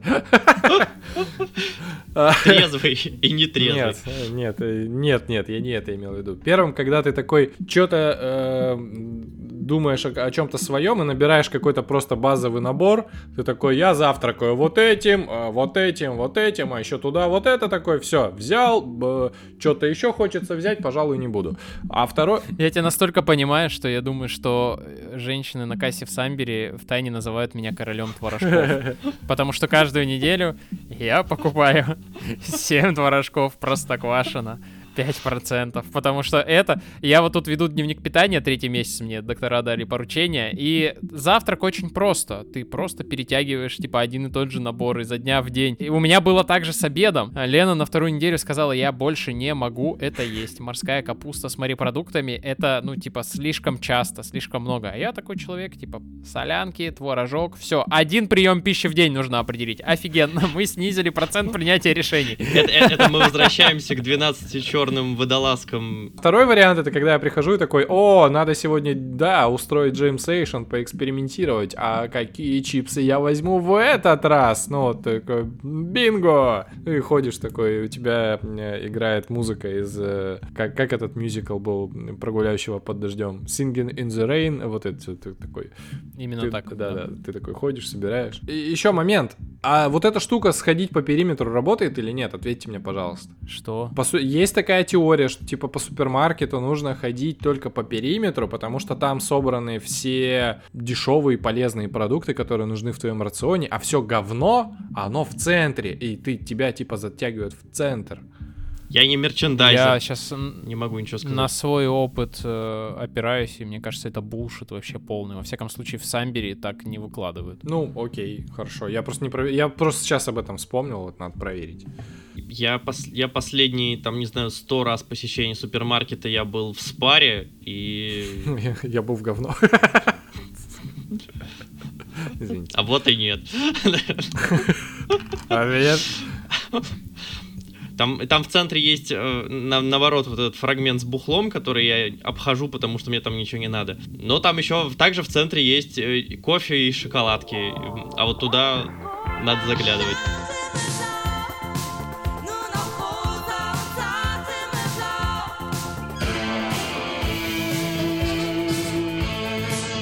Смотрите, я что хотел сказать. Я читал тут книжечку, она у меня в, в, том списке моих книжек, которые я читаю очень долго и медленно, потому что там надо в каждую, на каждую главу написать буквально, и это прям такое серьезное обязательство. Называется «Алгоритмы для жизни». Да, Том Гриффитс. Она реально про алгоритмы, в смысле про применение оп- оптимизационных всяких алгоритмов и математической теории в быту. Ну вот, как пример, да, вот есть такая штука, как проблема остановки выбора. То есть это, это оптимизационная задача, когда ты должен из какого-то числа альтернатив выбрать наилучшую, при этом ознакомление неотделимо, ну, то есть решить нельзя, не ознакомившись. Это как, ну, вот как квартиры посмотреть на аренду, да, вот такая тема. Математическая модель оптимизации здесь стоит в том, что ты должен отсмотреть количество вариантов n делить на e, ну то есть э, общее число вариантов, которые ты в принципе готов отсмотреть, там, ты готов посмотреть там 20 квартир, деленное на экспоненту. Если у тебя большое n, то это там все стремится к 37%. Ты должен отсмотреть вот это количество вариантов просто не принимая никаких решений, ознакомиться с тем, как все это выглядит, а потом принять э, после того, как это ты осмотр закончил, взять первое, что тебе покажется лучше, чем то, что ты видел. Это такой, да, си- сильно душный пример, но вопрос в чем? Я так квартиру выбирал. Ну вот смотри, да, как раз мой вопрос про то, что это звучит классно, но с большими загонами. Имеет ли смысл реально вот так все круто алгоритмизировать, примеривать к жизни оптимизационные модели и так далее? В какой момент ты перестанешь быть рациональным и оптимизационным, и ты станешь каким-то чудиком? Ну, смотри, штука в том, что мой ответ звучит так, ты никогда не начнешь быть рациональным и оптимизационным, это просто какая-то штука, которая тебе поможет успокоиться, потому что когда ты покупаешь квартиру, это пипец какое, типа, рисковое и важное решение, ну, то есть ты вкладываешь дофига бабла и вкладываешь в это дофига времени, поэтому первое время просто выезжаешь на все объекты, которые тебе более-менее нравятся, чтобы посмотреть, что в поле, а после того, как ты там отсмотрел сколько-то, ну, типа, какое-то ядро собрал, ты начинаешь смотреть крутые варианты, ты заходишь такой, о, это круче то, что, и- того, что есть, все, нормально, классно. Мы видели, этот вариант, правда, выделяется, он подходит под моим параметрам. Вперед. Потому что иначе можно, правда, типа, месяцами ездить и выбирать квартиру, остановиться будет, ну, типа, очень сложно, и у тебя цена решения возрастает, потому что ты в это тратишь все больше и больше времени, да. вкладываешь, точнее. Ну и наоборот, если ты, если ты за что-то первое, что тебе понравилось, схватился, очень велика вероятность, что ты выберешь что-то не очень. Не факт. Ну, смотри, у меня была такая проблема, когда я последний раз покупал машину, потому что вот та машина, которую я купил, была одним из первых вариантов, и я просто там типа влюбился в нее. И я очень долго вот как раз э, ходил вокруг да около из разряда, блин, нет, это один из первых вариантов, и типа велика вероятность ошибки, и там были риски, и все такое. Потом, ну типа, блин, ну как бы, чего... Это референс Чего себя обманывать? Да, э, чего, зачем э, отсматривать э, еще варианты просто для того, чтобы подтвердить, что тот вариант, который ты уже нашел, классный? Ну, то есть, если ты понимаешь, что, в принципе, ты выбор свой сделал, и те риски, которые есть, они, ну, как бы, более-менее для тебя посильны. Ну, как бы, зачем формально эти правила делать? Я просто про то, что это то, что помогает тебе остановиться и не загоняться лишний раз. Я не считаю, что человек какие-то подобные решения может ультрарационально принимать. Если вы хотите со мной поспорить, сделайте, блядь, Excel-табличку с какими угодно формулами и примите под нее хотя бы, типа, 30 достаточно важных решений в вашей жизни. И, типа, реально им следуйте. А, и вот после этого, как бы, рассказывайте про рационально. Я считаю, что здесь важный поинт, ну, подсветить на самом деле в том, что рационального-то ничего, по сути дела, нету. Способность принимать решения... Математика. Ну, нет, именно в, в принятии решений каких-то действий. Э-э-э-э-э, я тебе как человек, который преподавал теорию принятия решений, сейчас Хорошо, вообще... хорошо. Типа, Я к тому, я хочу сказать всего лишь то, что меня на самом деле отпустило в тот момент, когда я понял, что эмоции это как раз тот инструмент, который помогает принимать решения оптимально. Ну, условно, э, оптимально не с точки зрения, э, даже с точки зрения потраченных ресурсов, то есть, чтобы ты не тратил до- дофига на это времени, вот, ты просто выбираешь какой-то э, там понравившийся вариант. Вот я сейчас, кстати, важную штуку нащупал, когда ты сказал, что это- я понял, что мы-то с тобой говорим сейчас про решения индивидуальные, твои как типа Да. человека, а когда дело касается там предприятия, да, или там или чуж- ну другого человека, там медицина, ты доктор, там, конечно, никакие Там эмоции, там должны быть да. решения, ну то есть да, по определенному алгоритму, или если ты там директор завода или еще что, у тебя, ну типа решение о внедрении чего-то должно быть не на эмоциях. Вот у нас часто вот и в политике, и в больших организациях директору что-то понравилось, все, внедряем, ха, инновации, это фигня. Должно быть типа все просчитано и через определенные барьеры и протоколы принятия решения а, проведено, потому что иначе а, организация начинает, ну, то есть жить как конкретный человек, а это, ну, как бы, если он собственник, то ладно, но часто же так э, наемные менеджеры себя ведут, и это типа самодурство. Ой, ну полное, когда даже собственник, это тоже, знаешь, не очень, если честно. Я был в такой организации, это очень странно. Ну, то есть это... Не-не-не, ну тут собственник имеет на это право. Другое дело, когда так поступают учителя, медики, наемные менеджеры, э, политики или еще кто-то, вот это булшит. И в этом случае я, конечно, всегда за то, чтобы ну, то есть решения были, конечно, может быть, и не полностью рациональны, да, но хотя бы, ну, то есть через вот эти барьеры, как бы формальные, э, Ну перепрыгивать. да, в плане Вот. лечения, например, это точно должно быть, потому что сейчас на вот этой волне, кор- коронавирусной волне ты смотришь кучу видосов, где какие-то такие э, старые советские врачи тебе рассказывают, что на самом деле там и используют какие-то совершенно странные Элеотерокок. Типа, типа Нужно. того, да. Там и там, значит, э, э, вирус корона... ну вот этот коронавируса прицепляется там к это, к- что, блин, чё за бред? Нет, есть какие-то а, алгоритмы, и давайте им следовать, потому что это типа работает. Вот. Я, у меня есть, да, супер вопрос еще один. Давай. Связанный. Это заявочка. Обычно у нас нет супер вопросов. Я не доходил до этого уровня ранее. Супер игра, короче, да. Как супер вопрос, да. В- Внесите шкатулки. Супер вопрос. Внесите два стула. Тан-тан-тан. На одной змея, на второй собака. На какую сам сядешь? Какую ногой отопнешь? Так, Я, я знаю, под что я поставлю криминальную Россию в этом выпуске. вопрос. Как применять эти самые правила, если ты их все сформулировал, или какие-то модели замечательные, которые ты освоил. Ну вот, например, знаю я о пользе ненасильственного общения, мне очень нравится, это замечательный концепт, это очень классно и так нужно, да, но в быту я часто про это не помню, то есть ты прям вот как по учебнику смешиваешь наблюдение с оценкой, у тебя близкий человек обижается.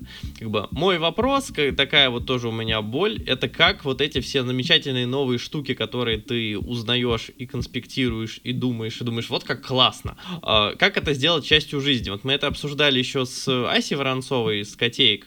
Мы сгенерировали такую идею, что можно использовать какой-то такой модифицированный метод Бенджамина Франклина, который работал над своими этими как-то благоде... Долларами. благодетелями. Над своими хорошими качествами. У него там их было там семь каких-то, я не помню, там типа честность, справедливость, тролливали. И у него был блокнотик, он говорил себе прям с принтами, чу- чувак думал. На этой неделе мы работаем на честность. Он ходил, заме- замечал там по, по- в быту свою честность, нечестность, ставил там галочки, крестики, да. И вот, может быть, что-то такое, то есть ты вот говоришь себе, на этой неделе там я это, думаю про ненасильственное общение и пытаюсь его считывать в окружающем мире, там, или вот я сейчас пытаюсь считывать какую-нибудь оптимизацию по такому алгоритму, или я слежу сейчас за, там, вот, модели помощи, я недавно классную книжку читал, вот эту про помощь. Э, Проблема в чем? Проблема в том, что у тебя вот эти все инфы, модели, правила и так далее гораздо больше, чем э, каких-то... Это неограниченный набор каких-то скиллов или сфер жизни, на которых ты можешь концентрировать свое внимание. Вот как тут вообще жить дальше? У меня есть ответ, но сначала байка. Я сегодня буквально шел по городу, и там была пара с маленьким ребенком, и они, очевидно, изучили принципы не- не- ненасильственного общения, и там был следующий диалог. Типа, Герман, блядь, ты стоишь на дороге, отойди, тут ездят машины. Юля, подожди. Нужно сказать, это опасность. Тут, блядь, дорога! Убери ребенка с дороги! Это неправильно, нужно формулировать. Причем батя был как бы на стороне, типа, ненасильственного общения, и они реально были посреди дороги. И он такой, нужно говорить вот так. Мне все равно, я тебя придушу, убери ребенка с проезжей части. Вот, и я вообще дико с этого прикололся. Теперь, как внедрять? Первое, мне кажется, что по одной за раз, а, потому что второе, это нужно делать рефлексивно. Нужно отслеживать вообще, что происходит, что ты по этому поводу чувствуешь. Когда ты внедряешь по одной привычке за раз, нет э, как бы у тебя соблазна вот пакетом внедрить и сказать, ой, ну это внедрил, это не внедрил, и ладно. И ты вообще думаешь как бы, а я сейчас это внедряю или не это? Мне вот правда сейчас важно вот типа практику принятия тренировать, а не там, я не знаю, что-то еще, да, там более такое важное. Нужно, ну, то есть, э, рефлексировать можно только то, что ты отслеживаешь, то есть, правда, а ты там честен с собой или нет. Если это какие-то сложные штуки, чек-листы себе какие-то составить. Ну, то есть, у нас достаточно много об этом и в книжке, и в курсе, потому что там один из сценариев использования — это там внедрение э, привычки какой-то. Ну, то есть, нужно либо выстроить себе, ну, привычку и какую-то рутину, да, что ты без особых усилий ее поддерживаешь, решение принимаешь так. Либо дать себе какой-то инструмент, с которым ты можешь э, сверяться. Да, ну здесь самое это главное, это понять, а ты эту практику внедряешь или нет, а ты, ну, правда хочешь ее внедрять, а ты ее применять потом будешь. И мне кажется, что это можно сделать только когда их какое-то супер ограниченное количество. Вот я там максимум у меня получалось там три практики за раз а, отслеживать и как-то осознанно про них думать, но я думаю, что если это сложная история, особенно связанная с тем, что нельзя пощупать и чья, польза там не очевидна, типа зарядки по утрам, то там по одному за раз и очень там сильно все это дело рефлексировать и мин- минимум раз в неделю про это с самим собой честно разговаривать. Да, я эту историю, кстати, начал на себя перекладывать после того, как э, учился бегать. Ну, ставил про технику бега э, по книге Ци, Ци Дрейера «Цибег». И там у него как раз история была в том, что а, на каждой тренировке ты обращаешь внимание только на одну часть. Вот, например, на этой тренировке ты следишь за пульсом, а на следующей тренировке ты следишь за тем, чтобы твои стопы были параллельны земле. То есть не так, а вот именно так. Все, больше ни, ни на что внимания ты не обращаешь. И в какой-то момент, когда это становится у тебя автоматизмом, кстати, в книге, да, действительно про это было, то э, с этим становится проще. Вопрос в том, сложность в том, что это скорее запрос, э, как достичь состояния.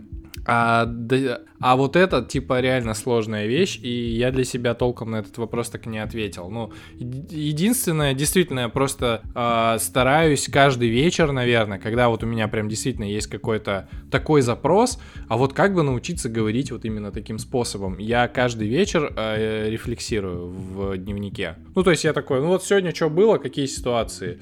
Ладно, там что-то там 80% ничего не вспомнил, ну 20-то вспомнил, вот их можно отрефлексировать. Наверное, так. Это сложная вещь, достаточно долгая, как учиться играть на клавишах, блин.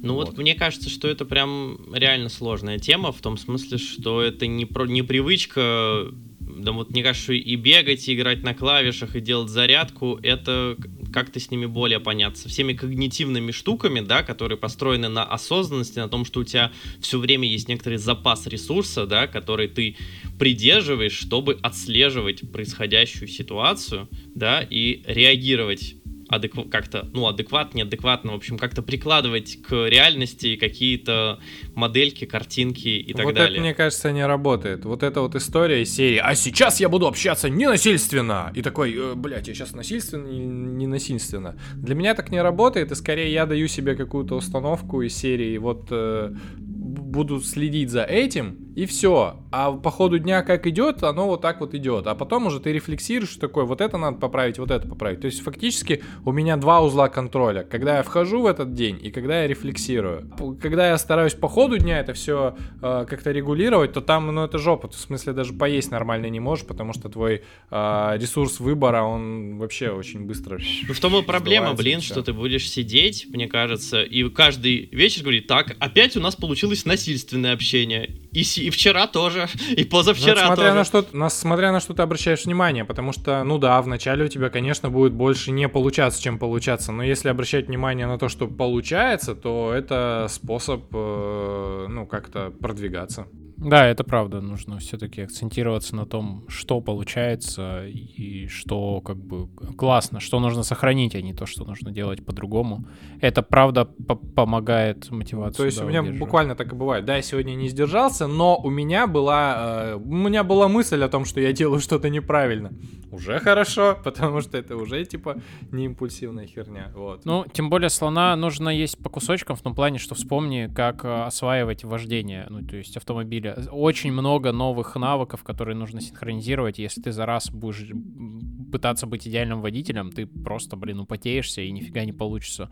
Нужно, ну, какие-то вещи фиксировать, осмысливать и, ну, типа, обращать на них внимание, да, за рулем. Типа, вот сейчас совершил такую ошибку, как бы, вот дальше не надо.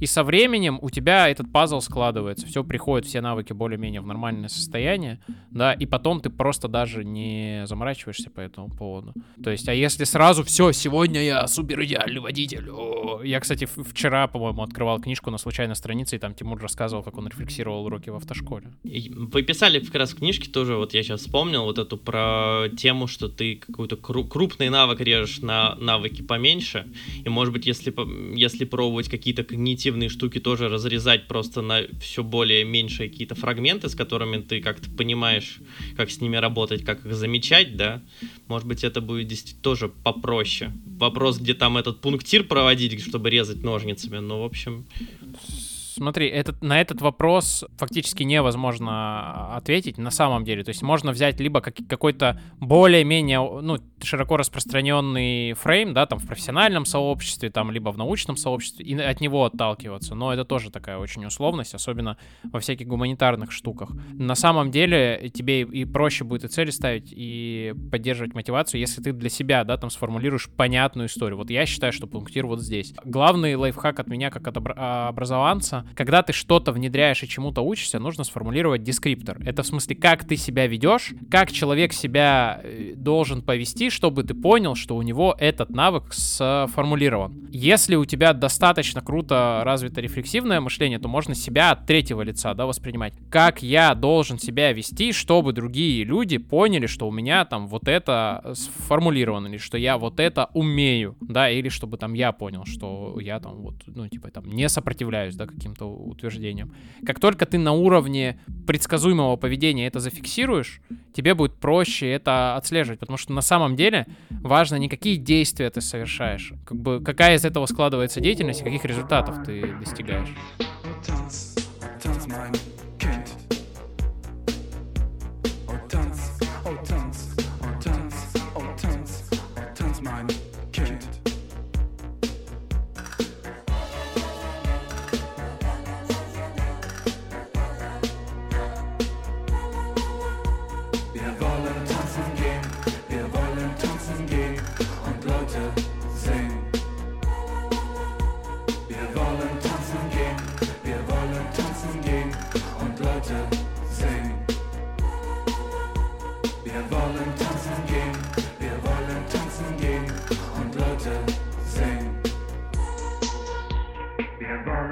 Рекомендации. Короче, э, я сейчас специально залез в табличку с рекомендациями и понял, что я уже это рекомендовал, но в тему выпуска я не могу не рекомендовать эту штуку. Тем более, что она достаточно на хайпе. Это, это комикс. Фабио Мун, Габриэль Ба, бразильские золотые э, близнецы комикс-индустрии, комикс-мечтатель. Весь комикс построен на том, как э, чувак принимает, ну, то есть каждая глава основана на том, что чувак принимает какое-то решение или не принимает какое-то решение, и тебе показывают как бы последствия этого. Я так скажу. Он принимает какое-то решение, а потом умирает. То есть в каждой главе он, типа, умирает. Что происходит, если бы он, типа, принял это решение или не принял? Он бы умер. типа, хорошо, идем дальше. Он его не принял, проходим, типа, еще там 5 или 10 лет, следующее решение. И на этом, ну, это такая, типа, антология. То есть в том, что он умрет, нет никакого спойлера. Ну, то есть это, по-моему, даже в аннотации написано. Ну, или я вам испортил первую главу. Он очень кайфовый, он классно нарисован, там прикольный вайп, там очень интересный сюжет, он очень трогательный, милый, и э, на самом деле это то, то произведение, которое в определенный момент не хочется заканчивать. То есть ты его начинаешь растягивать там по главе в день читать или еще что-то.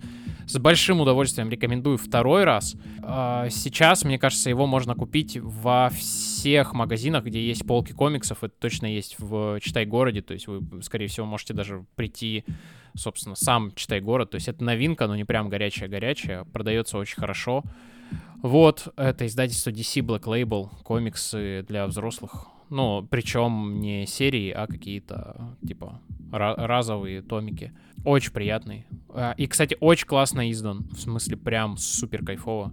Поэтому советую, рекомендую. Принимайте решения, не, за- не жалейте о них. Вот, вот это место для шутки, в котором мы говорим про то, что в, в том, что кто-то умрет, вообще нет никакого спойлера, вот ноль. Смешно, да. Черный юмор. Короче, я порекомендую, я на тему подкаста про выбор, я порекомендую книжку с названием «Правильный выбор». Она прикольная, это такой... Звучит как название какой-то марки супермаркета. Ну, типа, знаешь, Да, я те, понял, супермаркеты большие заводят для дешевых продуктов. Типа, Правильный выбор. Да, слушай, на эту тему, кстати, есть байка, что вы когда-нибудь обращали, помните, что у Ашана есть своя марка, вот это каждый день, а вы не задавались вопросом, как у них водка называется? Это смешно, но у нас нет Ашана. А, ну, ну вот, короче, Оно в Самбере называется «Добрый день». И я каждый раз, когда тоже что-нибудь вижу так- такое интересное, я Ну вот, короче, нет, они не назвали водку добрый э, каждый день, да, назвали как-то еще. Я не помню как, но помню, что это так не сработало. Короче, это прикольная книжка, там прям реально фреймворк про принятие решений, там все очень по полочкам, там сформулировать задачи, поднять потребности, которые задачи закрываются, там создать перечень вариантов, как их взвесить, да, дальше сценарное планирование, управление рисками и все в довольно вот маленькой книжечке. И поздравляю, вы купили пиццу. Да, ну, то есть понятно, что это, тоже то, о чем мы уже говорили, про то, к чему прикладывать, да, какие-то свои загоны вот эти все с попыткой оптимизировать решения, а на что надо забить. Прикольно. А, от меня. Во-первых, взвешивайте и риски, когда придете в магазин. Серега, просто так часто это, это- это фраза этого подкаста. Про- фраза прошлого подкаста была э, даже не фраза, а слово. Знаешь, какое, Серега? Какое? Угадай. Твое. Подожди, а тема прошлого подкаста была про сексуальность? Да, да, да, да, да. Но это не связано. А, Не. Слово вырубил. Ты его повторил, блядь, раз 500, наверное. Где-то вырубил просто пакет со словом вырубил и решил его быстро да, да. раскидать.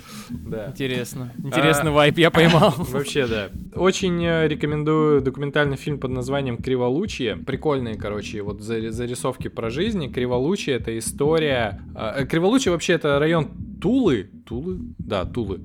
Который, ос- который особо никто, ну, так, на слух не знает. Это как в Хабаровске какой-нибудь поселок Горького, условно. И, в общем, она рассказывает историю вот этого места через молодых людей, которые там живут. И это просто, это, это, это такое ощущение, как будто ты просто наблюдаешь за прикольными чуваками, за своими друзьями. И это интересно. Ну, мне интересно, как э, человек, который до сих пор снимает Как фильм. вуэристу.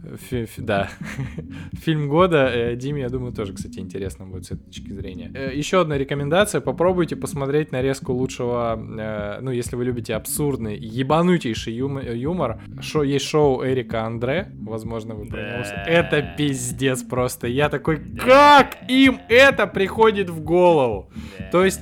То есть, э, ладно, что первый сезон они снимали на VHS камеры, и вместо приглашенных гостей приходили люди, которые, ну, такой, типа, я Арнольд Шварценеггер, а там вообще не Арнольд Шварценеггер. А, В следующих сезонах э, у них они э, постоянно ломают столы, то есть они как-то очень странно шутят, они бьют людей током. А Самое, блядь, смешное раз- разъеб, который есть, это когда э, появляются двойники, которые нихуя не двойники чуваков, гостей и ведущих, и которые, ну они прям вообще не двойники. А- а, Самое смешное было карлики-двойники, которые пришли в той же одежде.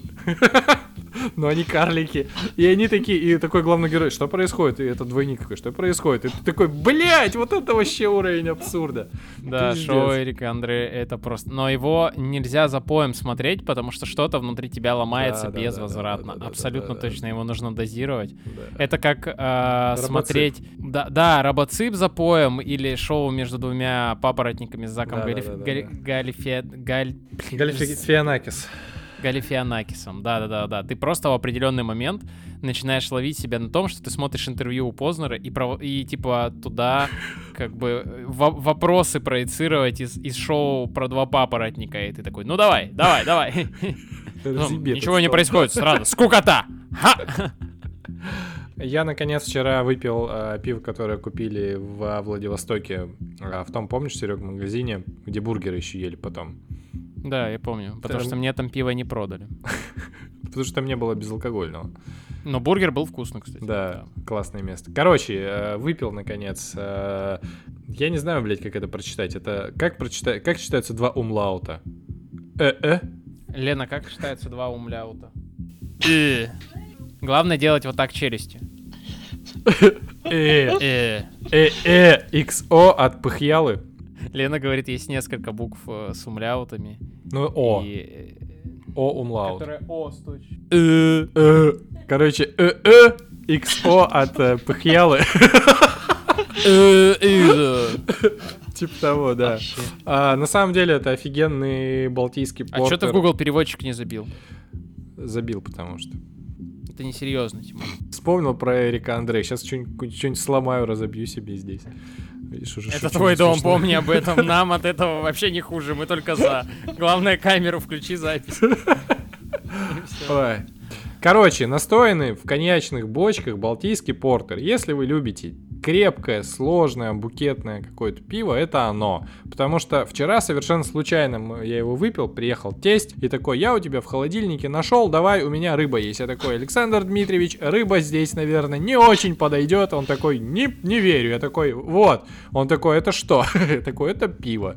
Вот. Эм, Классное, короче, пиво. Я ему поставил пятерочку. А, И очень рекомендую. Оно стоит рублей 500-600, наверное, где-то так. Но это того стоит, если вы любите крепкие штуки, портвейны подобные. Тесть проверил про рыбу. Не-не, он в смысле, он такой, а, понятно, почему ты рыбу такой, да, я верю. А это, это точно, да, пиво такой, да, точно такой. М, интересно, да, интересно. Воз- Возвращаясь к теме того, что практикум прикольный, Яндекс практикум, э, они прислали кофе там в, в комплекте с Яндекс колонкой, и вот я его сейчас распаковал, запихал в кофемашину, и он нормальный. Ну, то есть вот я торрефакты обычно сейчас закупаю, и все остальное, мне кажется, плоским, как доска. А пьешь э, этот яндексовский кофе, он такой вполне ничего, у него есть вкус, там цветочный, послевкусие, трали-вали. Это, кстати, всегда очень приятно, когда тебе в качестве подарка дают что-то классное. И Да-да-да. ты такой, чё, а можно давать не бесполезную херню? Вот это Например, да. Все патроны от 7 долларов, которые нам за за- задоначивают, получат свежие футболки. Э, Серьезно? Да. А я получу свежую футболку. а Бля, я не привозил. А ну давай, скинь. э, Да, я Тимур уже вчера написал, типа, а можно мне тоже?» Да, поэтому, либо если вы патроны и заносите нам больше 7 долларов, наконец, и еще не написали мне свой размер и название, ну, в смысле, фразы а, для футболки, пожалуйста, придите и напишите. Я вам на следующей неделе на- начну присылать. А если вы не патрон, а, мы живем в свободной в, с- в стране, конечно, вы можете нам ничего не заносить, но можете и занести, конечно. Ну чё, Наоборот, заносите, ребята классные. Ну, э, вот Дима как э, патрон. Не, не э, дам соврать, Врать да. не будет. Да. Че, подкастеры, финализируемся. Очень понравилось. Полезно, интересно и смешно. Байка, конечно, про змею и, Да господи. и собаку сделала мой день. Будет меня преследовать Причем, причем самое классное, что эта байка втиснулась в мою байку про арбуз. Это вообще, это прям разъеб, Серега. да. Double, inception. Double байк. Non-stoppable, да. Вы- Вышли на новый уровень. Все, всем пока, хороших выходных, всего доброго. Пока. Все, пока-пока-пока. Вчера мы еще не знали, что в